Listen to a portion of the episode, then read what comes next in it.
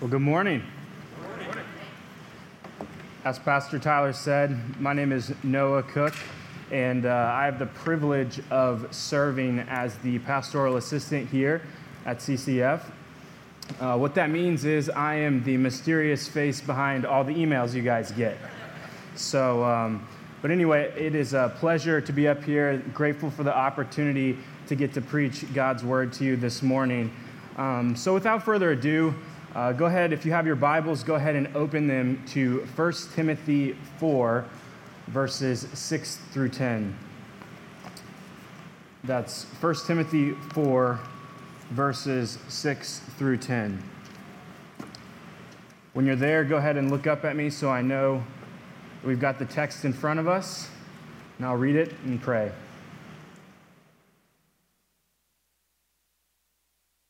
First Timothy 4 6 through 10. Hear the word of God. If you put these things before the brothers, you will be a good servant of Christ Jesus, being trained in the words of the faith and of the good doctrine that you have followed. Have nothing to do with irreverent, silly myths. Rather, train yourself for godliness. For while bodily training is of some value, godliness is of value in every way as it holds promise for the present life and also for the life to come. This saying is trustworthy and deserving of full acceptance.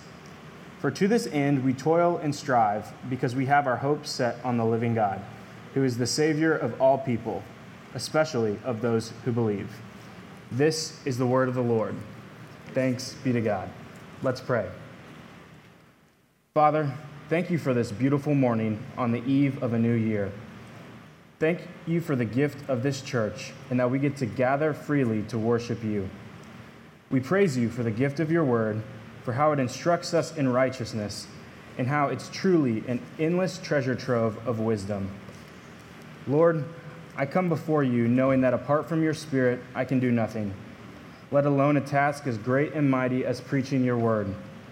I ask that you would fill me with your Spirit to preach this word faithfully, and that your Spirit would apply this word to the hearts of the congregation this morning.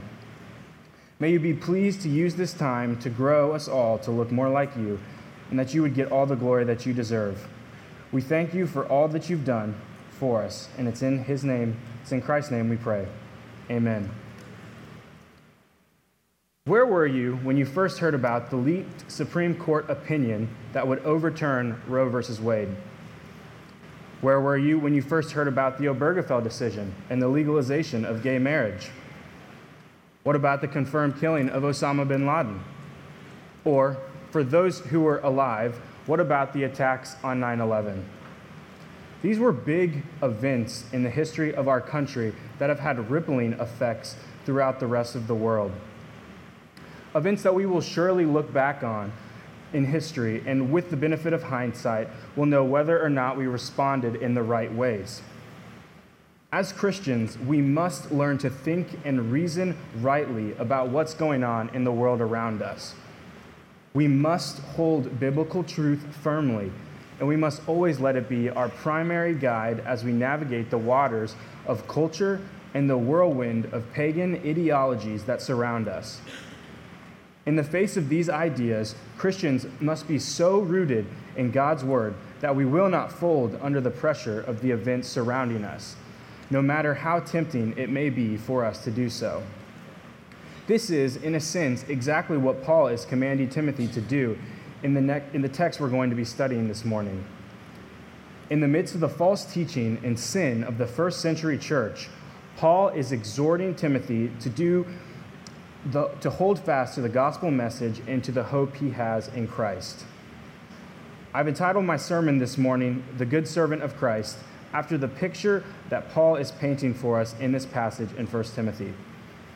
Specifically, we're going to be looking at two distinguishing characteristics that make up this good servant of Christ. First, that they are rooted in the truth, and second, that they have an eternal hope in the Savior.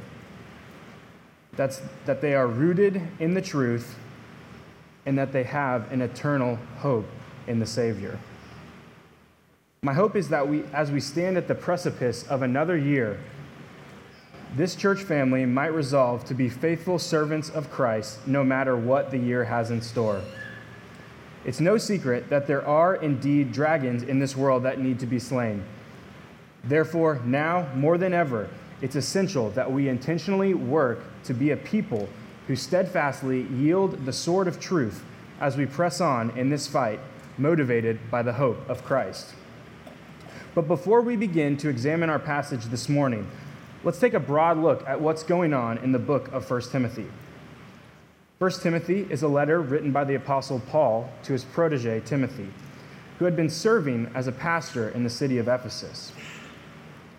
Paul had heard about the false teachings circulating throughout the early church and sought to instruct Timothy in how to lead his church amidst tumultuous times.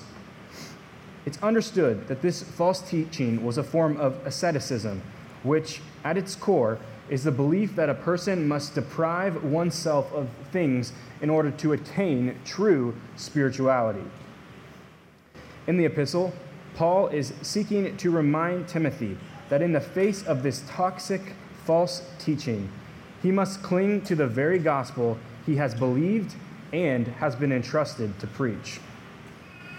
Broadly speaking, in the first three chapters, Paul is warning Timothy of the false teachers sneaking into the church, while also instructing him in the ways the church ought to function, be ordered, and behave in the light of the gospel, in the light of the truth of the gospel. Then, at the beginning of chapter 4, Paul highlights some indicators of the false teaching that is being spread. Namely, marriage is being forbidden, and abstinence from certain foods is being required. Paul quickly refutes such teachings as erroneous and points Timothy to the creational reality that God has, in fact, created all things to be good. And goes even further to point out that such things ought to be made holy by the word of God and prayer. It's in verses 6 through 9 that we'll begin our time together by looking at the first mark of a good servant of Christ, that they're rooted in the truth. Let's look at the first few verses of our passage. In verse 6, Paul presents Timothy with a conditional statement, saying, If you put these things before the brothers, you will be a good servant of Christ Jesus, being trained in the words of the faith and of the good doctrine that you have followed. These things likely refers to that which he has just laid out in verses 4 and 5, which is the reality that everything God has created is good and that nothing should be rejected in an attempt to look more spiritual than others. I think it's worth pausing here to point out that even though this teaching was circulating throughout the first century church, similar teachings have somehow still lingered in the shadows of the modern church. Despite such teachings having been rebuked throughout the entirety of the New Testament, there are still people today who insinuate that in order to achieve a higher level of spirituality, one must stiff arm the glorious gifts of our Creator. For example, today we have major Christian media outlets suggesting that it is somehow more spiritual to deny the desire to get married and have a family and that true spirituality is equated with singleness. In this case, we must understand that both singleness and marriage are unique blessings in their own right, and falling into one group or the other doesn't make you some sort of super Christian. As followers of Christ, we know that all good things are blessings from above. And because we are in Christ, we are free to enjoy them as such.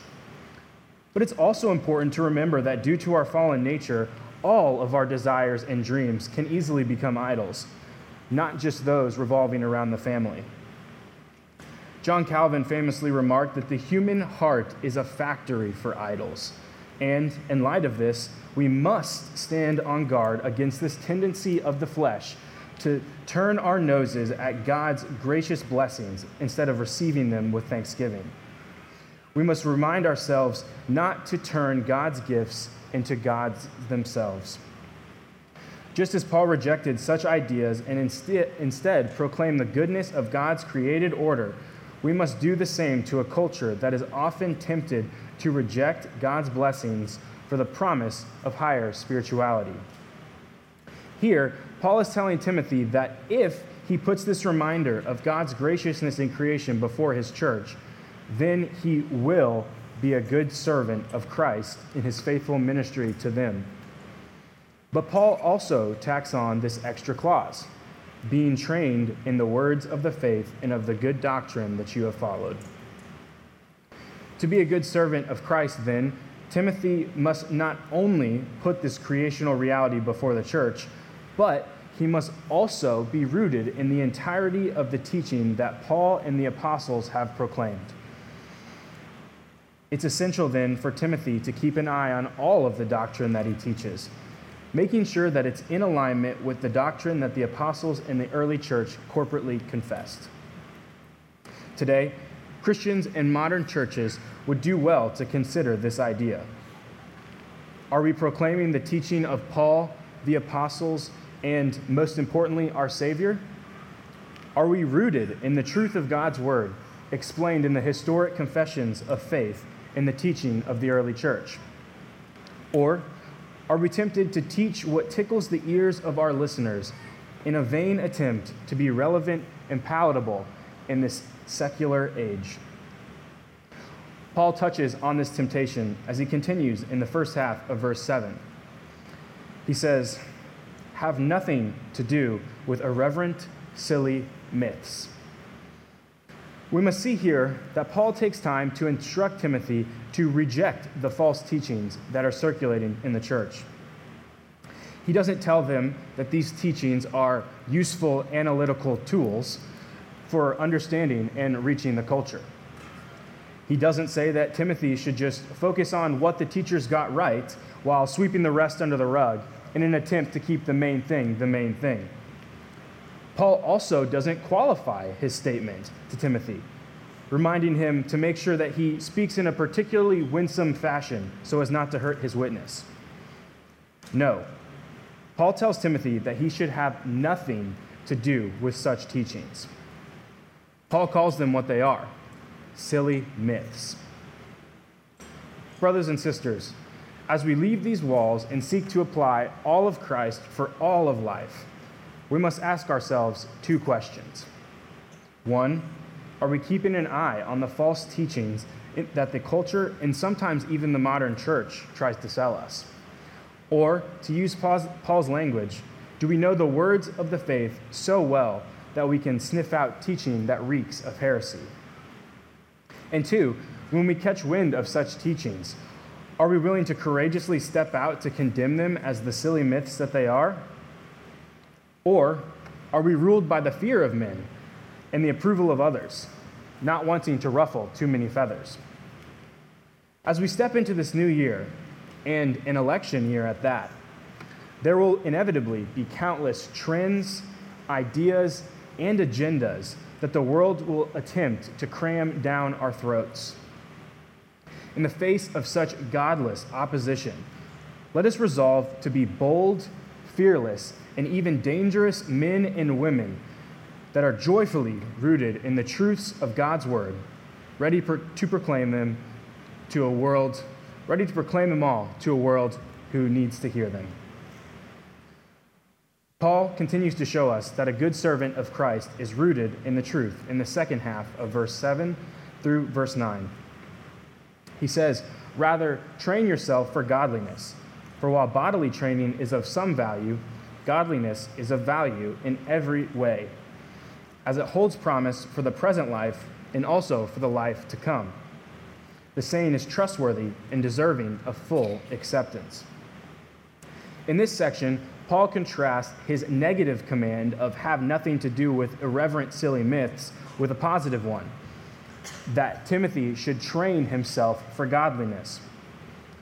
In the New American Standard Bible, the latter half of verse 7 is translated to say, discipline yourself for godliness, which I believe stresses the nature of this task much better than the word train.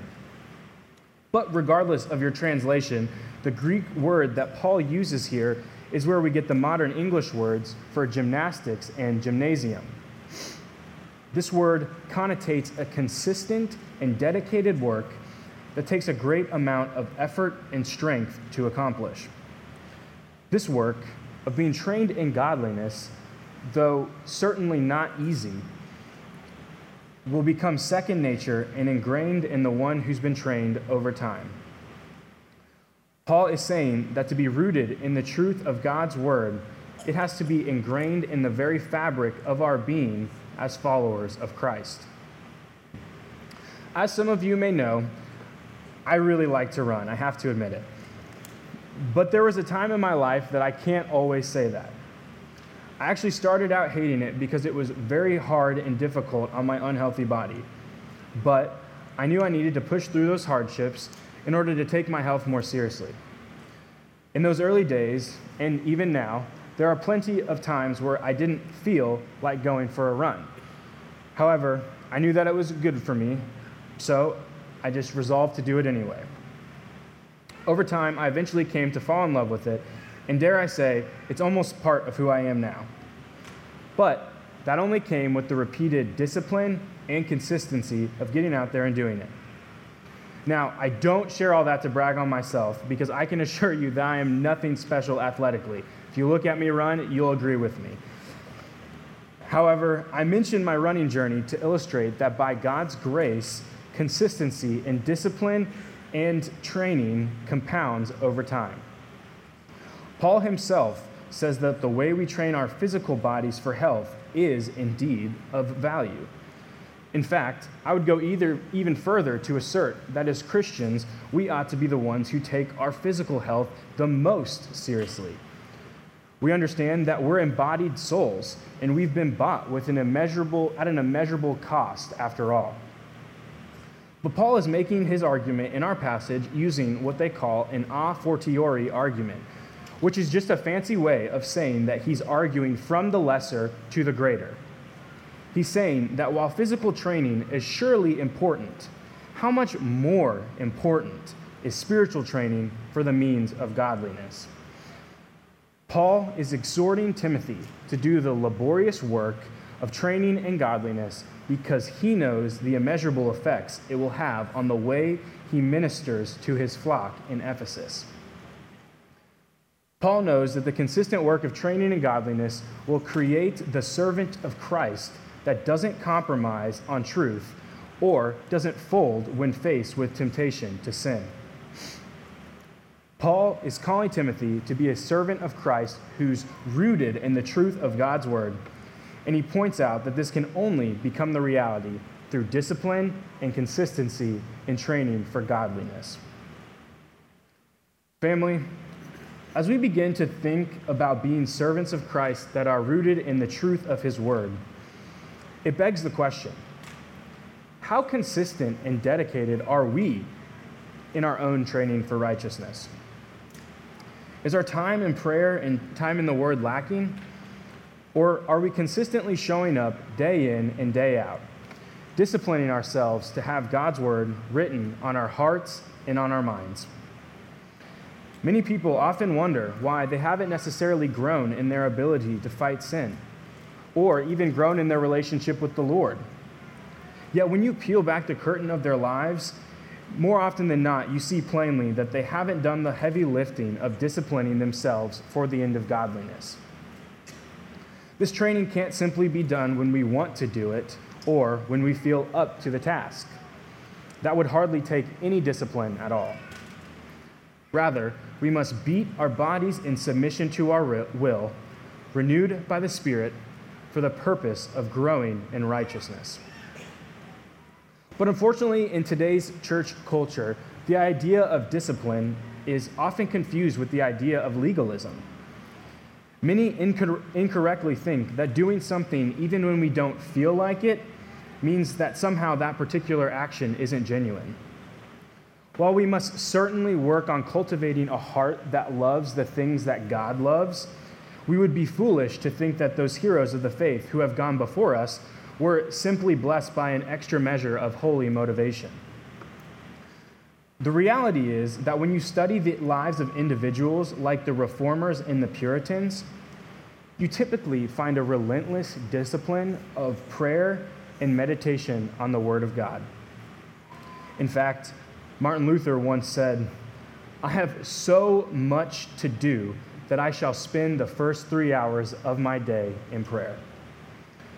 Though the vast majority of us will likely never shake a finger at the spiritual stature of the likes of Luther, Calvin, or Spurgeon, may we nonetheless strive to discipline ourselves for godliness with the same dedication as those men. And let us be encouraged by Paul's statement in verse 6 that if we do these things, we will surely be good servants of Christ. And let me just say that I am so grateful to be a part of a church like CCF, where so many of our members take seriously the charge to live faithfully where God has placed them, committed to a life of holiness and the pursuit of righteousness.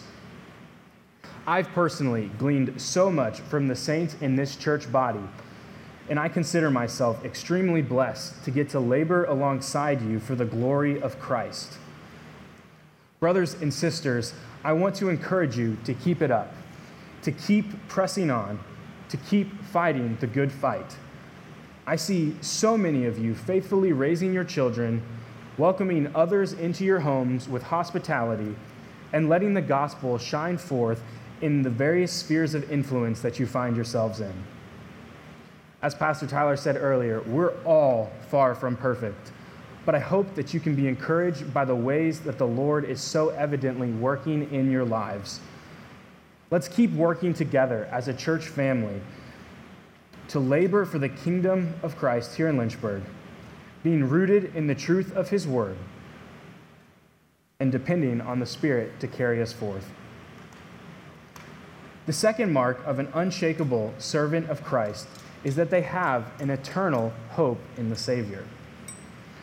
We see this in the final verse of our text this morning. In verse 10, Paul says, For to this end we toil and strive, because we have our hope set on the living God, who is the Savior of all people, especially of those who believe. It's at the end of this verse that Paul gives Timothy the reasoning behind his training in godliness. Paul says that the reason for this striving is because of the hope that has been set forth in the person and work of Jesus Christ. Timothy's underlying motivation for his growth must be the future hope that he has in his Savior. We see that this is what Paul was touching on at the end of verse 8.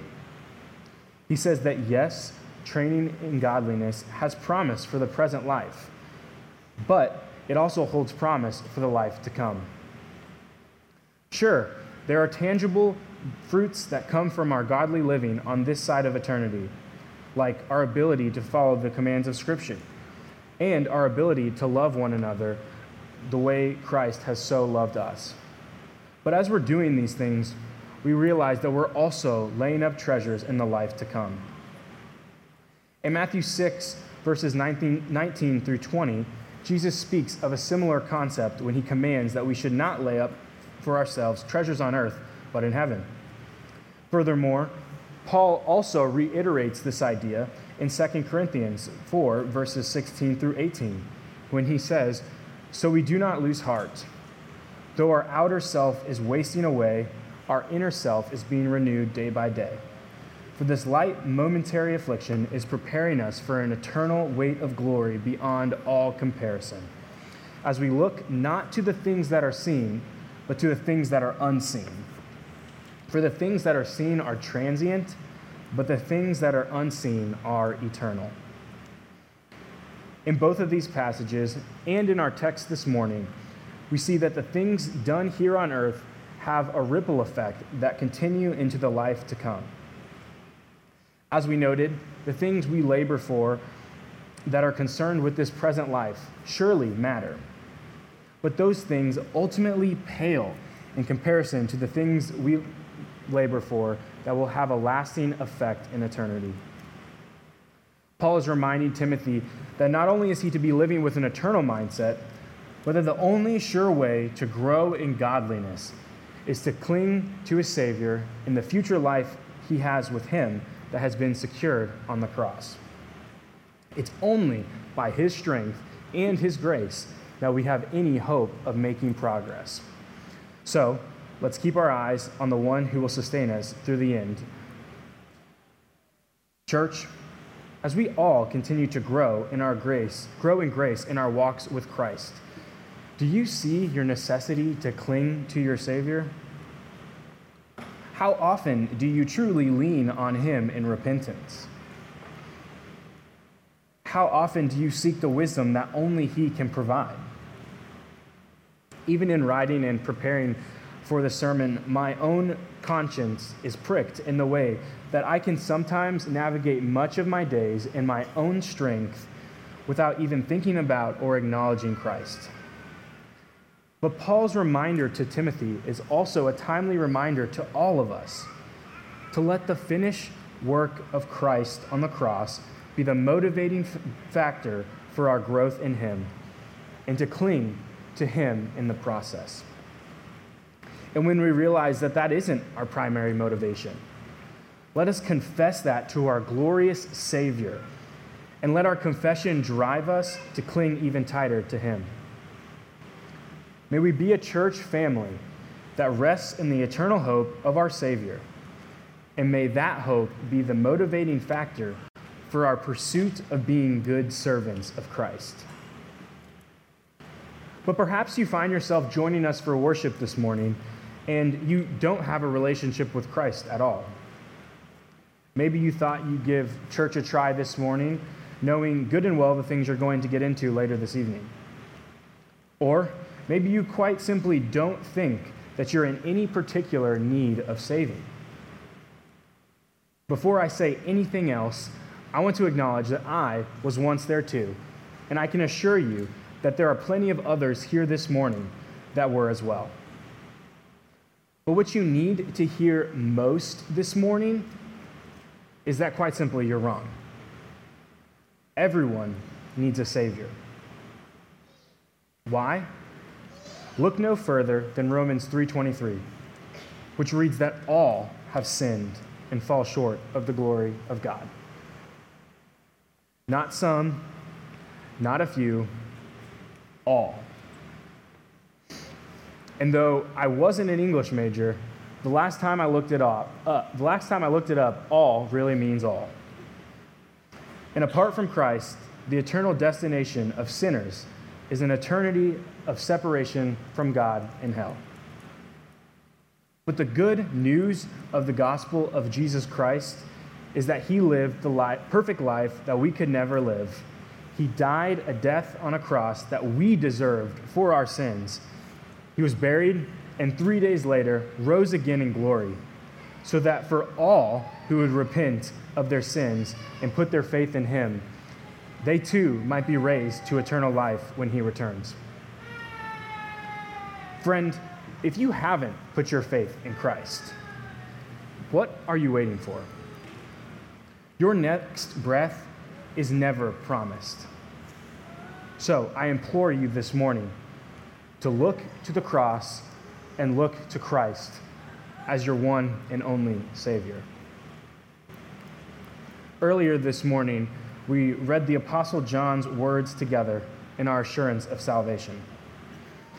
In 1 John 1 9, he says, If we confess our sins, he is faithful and just to forgive us our sins and to cleanse us from all unrighteousness.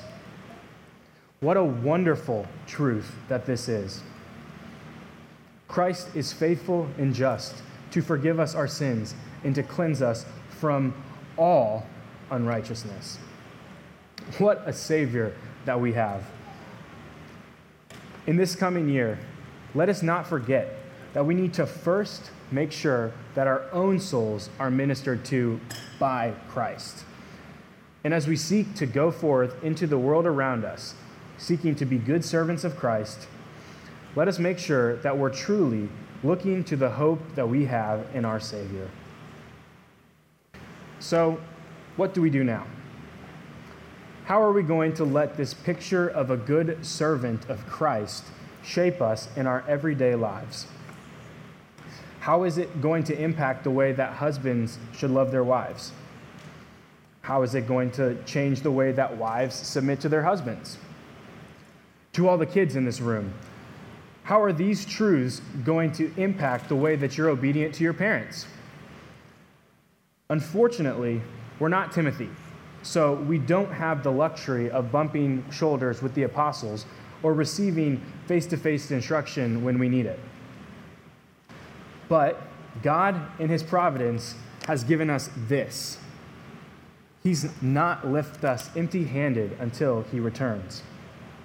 Rather, He's given us His inspired word to instruct us as we seek to be faithful servants of Christ.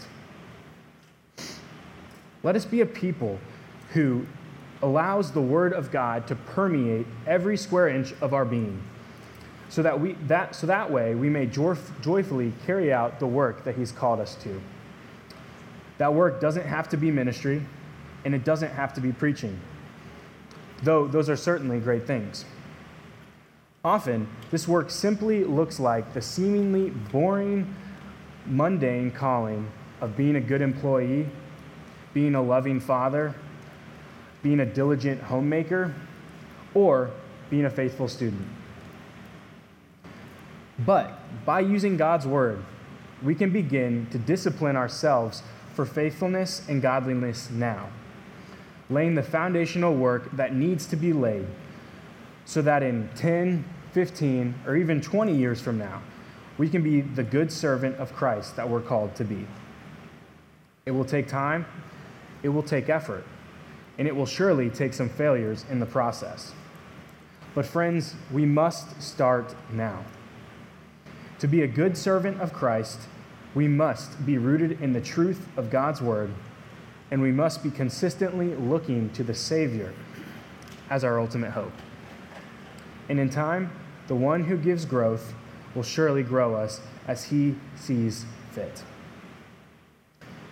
as I close and the band makes their way back up to the stage, I want to leave you with an old Latin saying that says, festina lente, which translates to make haste slowly.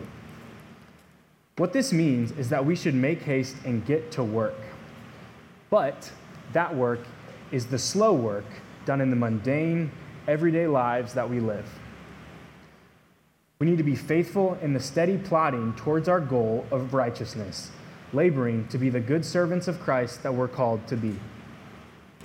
Another way to picture this is to think of that age old story, story of the tortoise, tortoise and the hare.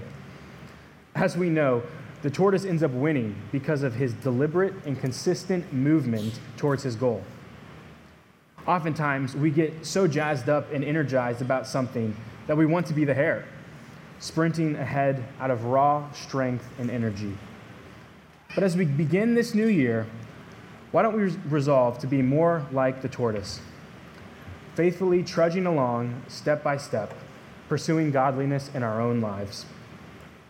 So, church, in 2024, let's get to it.